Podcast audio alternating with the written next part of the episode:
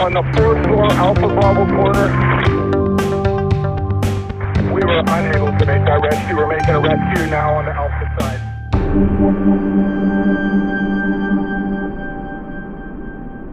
Welcome to another edition of 15 Minutes with Dr. Chuck. Today, we're going to talk about the lessons of life. We're put on this earth to live a life. Everybody lives it differently, but some of us don't always choose to live a happy life. I think a choice is important. I think it's important to own that and say yes. People choose a negative for an unhappy life. A person has a spiritual, mental, and physical reality in life. And we leave out the spiritual in most of it. And so I figured out years ago there's something spiritual and there's something about the choice that a person makes. This is an important issue, I guess, for me in terms of working with, with many, many veterans. I could read something to you. The rules for being human. You will receive a body. You may like it or dislike it but it will be yours for the entire duration of this time around. You will learn lessons. You are enrolled in a full time informal school called life. Each day in this school, you will be presented with opportunities to learn lessons. You may choose to like the lessons or think them irrelevant or stupid. There are no mistakes, only lessons. Growth is a process of experimentation, of trial and error. The failed experiments are as much a part of the process as the experiment that ultimately works. Each lesson is repeated until it is learned. A lesson is presented to you in a variety of forms and as often as needed until you have learned it. When you have learned it, you will then go on to the next lesson. Learning lessons does not end. There is no part of life that does not contain its lessons. If you are alive, there are lessons to be learned. You are exactly where you need to be. The wished for there is no better than where you are now. When your imagined there becomes a here, you simply imagine another there that will again look better than here does now. Others are only mirrors of you. You cannot love or hate something about another person unless it reflects to you something you love or hate about yourself. What you make of life is up to you. You have all the tools and resources you need. What you do with them is a matter of your own choosing. The answers to life questions lie inside you, waiting to be discovered. All you need to do is listen, hear, and trust. From time to time, you will tend to forget these rules. Dr. Chuck Allen from Colorado, that was pretty powerful. This was presented at a symposium I went to in the early 90s, and, and I went up to the presenter and I says, I've got to have a copy of that. I've just kind of uh, passed this out and shared this with many, many people over the years. Because again, it, it, it takes a perspective on, on what and why we're here. We're trying to bridge the gap between mental health and the fire service, but what you just said there, it's for everyone. That's right. When you're in that that experience, it, it seems catastrophic. You step back from it and it's not the end of the world. And and the same you could say about Hiroshima. You could say the same about Nagasaki, Pearl Harbor. Things like this happen. And the question is why do we why do we obsess about it's it's catastrophic rather than, you know, bad things happen. We'll recover. The theme here is death. We experience death, and, and I guess my challenge would be so be it What's wrong with death? What's wrong with dying? I, I remember back years ago when I was a teenager, there was a girl, she had a car accident and laid face down in a snowbank for about 30 minutes. They had her in the hospital and had her on all kinds of ventilators and machines and stuff like that. And a, a year or so later, they're saying, wait, she's not going to recover. This is not it. Let's unplug the machines. And, and they had to, the, actually, the Catholic Church had to help sue the hospital to release her, send her home, but they wouldn't release her because she would die. And, and she did a week later after they got her home. And the bottom line is she was set free. Why, why would you want to keep her in a vegetative state in the hospital for the, for, for the next 10, 20 years? Why would you do that? Why not let her go, let nature take its course, and uh, she get, she becomes free. And, and and again, it doesn't matter what your religious or spiritual philosophy is, whether you go to heaven or you go to hell or you go to purgatory or anything else. It's just an issue of being set free. And that, that's the sort of concept that I've used with many, many veterans who, who were dealing with uh, the, the killing uh, that they did and the, the people around them that were killed.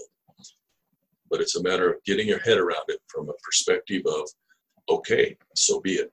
You're now unzipped and set free from the body were you always religious? Did you find faith later in life, or did you were you raised that way? I grew up in the funeral business. My parents owned a funeral home, and I grew up around. I mean, we lived in the funeral home, so I used to play under caskets and do all of that stuff like that.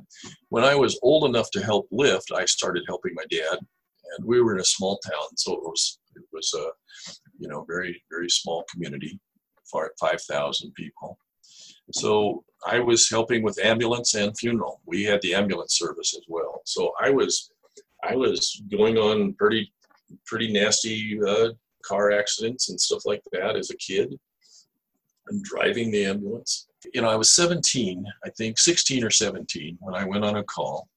Uh, it was an oil field accident, and I turned the guy over, and his face was gone.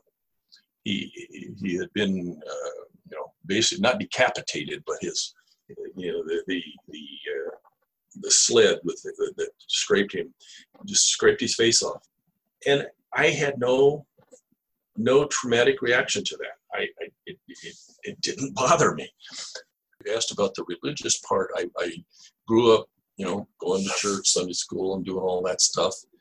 Uh, so I had a perspective on religion, but it wasn't until I was in Vietnam that my spiritual side woke up.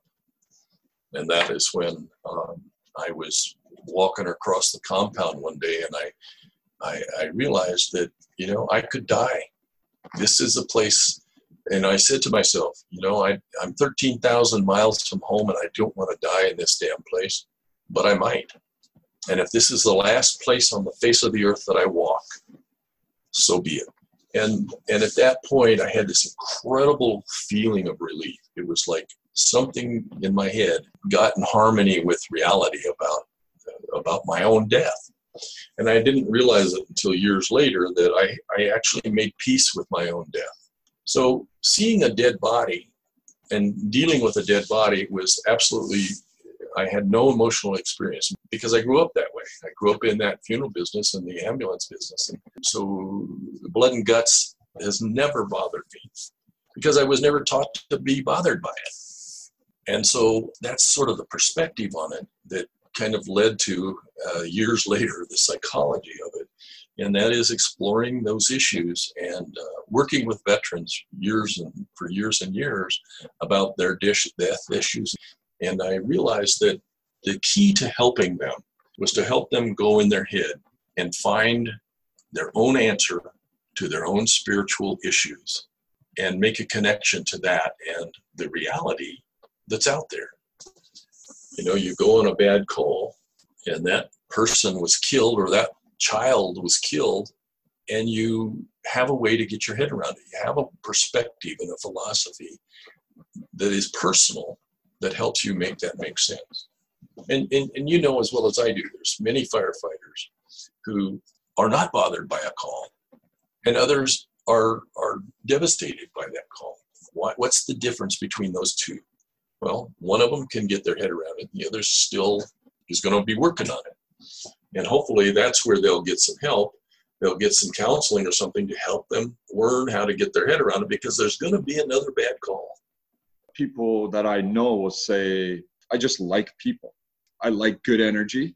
And when I'm around someone that's got good energy, I, it's, it's enjoyable just to be around them. And uh, I was in China. I was I had a company and I was buying a bunch of product, and an Australian guy came up to me and said, "Hey, do you mind if I follow you around?" By the end of the day, he goes, "Can I follow you around tomorrow too?" And I said, "Sure." And I said, "Why? What are you thinking of buying?" He goes, "Actually, I don't really care about buying anything. You just have such a contagious attitude." What does that mean? He goes, oh, "I don't know. You're laughing. You're joking with people that you, you know, you can't even speak their language, and it's fun. It was this was a fun day. I want to do it again tomorrow." And I thought, "Oh, that's that's nice," but I wasn't always that way. I went to church uh, every week as a small kid, and I didn't like it really struggled with my childhood. I felt it was the worst thing that ever happened. I had a lot of blame until I got older and actually had to write a book to really look at my childhood and how much positive I had and how actually fantastic my childhood was. I'm in the last chapter of my life, but I'm so glad I got that opportunity to relook at my life and look at it in a completely different way of how much fun it was. Like my my I, my kids are stressed and about things that are so different than I was stressed out. We didn't have cell phones or called in for dinner by your, one of your parents yelling out the back door to, or the street lights came on. When the street lights came on, you knew it was time to go. You know, that was it. It was so simple. You know, my kids, they would never do, well, I don't think they would ever do anything criminal, but me and my buddies, we stole things, broke into things. But that was a neighborhood that we lived in, low income, half a dozen kids. It seems crazy now, but when I look back, my childhood was actually quite fun. It was very fun. And that's me because you dug down and picked it apart and you you know you started out with a negative impression of the overall and then when you started to pick it apart you realize wait a minute wait a minute this isn't this isn't so bad there were bad things at bad times but overall you add it all up it's it's pretty good well, both my parents were alcoholics, and I always wanted to, you know, be adopted. And then Children's Services came to my house and actually took control of my family. And I had the opportunity to go to foster care, and, and now I'm 13, and I didn't want to go now. Like I had no rules where I was. I didn't want to go somewhere where there were rules, but I always blamed my parents in so many ways because they're alcoholics. But what I realized later in life when I became an alcoholic that they were battling depression. And in those days, that's how they battled it to drink it away every single night. And that was their medication of choice. And I actually felt bad for them, but I also forgave them. And uh, I think being able to learn how to forgive has probably been the most important lesson I've learned in my life. In fact, to be able to learn to forgive myself was also very important. I mean, I did some bad things. I hurt people. I fought a lot. I was disrespectful to people's property. I always held that against myself, and I, it bothered me. I just think I I spoke in you know four dozen schools last year, and because it's my way of giving giving back and making up for my childhood and how bad I was, and that that's how I started speaking in schools. It's about drug awareness, but I did it because I wanted to give back for all the things that I did, but now I do it because I enjoy it, but I've forgiven myself. And that only happened a few years ago when I wrote that book. Let me offer again another idea or perspective on what you just said. If you were to take, if you were going to take a trigonometry class, it might be real realistic for you to take algebra before that as a prerequisite. Is that fair? Yep. Okay. I would suggest that the person that you are today is you, in other words, the, the, the person that you were as a kid was a necessary prerequisite for you to become the person that you are, for you to have the humanistic or the human uh, connection and attitude toward other people now. And you may not have it. What you've got right now might not be if you hadn't done those things in the past was very powerful. Well, thanks very much for being on this podcast and all the podcasts, Dr. Chuck. I think you really have the ability to uh, make a difference when people are struggling or looking for guidance. I feel fortunate that we have this means and opportunity to do it in a podcast. It's I know we have lots of listeners all over the world. It's pretty exciting to be part of that, and uh, yeah, you're making a difference out there. So I just uh, I don't always get the opportunity to say it, but thank you very much for everything you do. Oh, it's my pleasure. Thanks.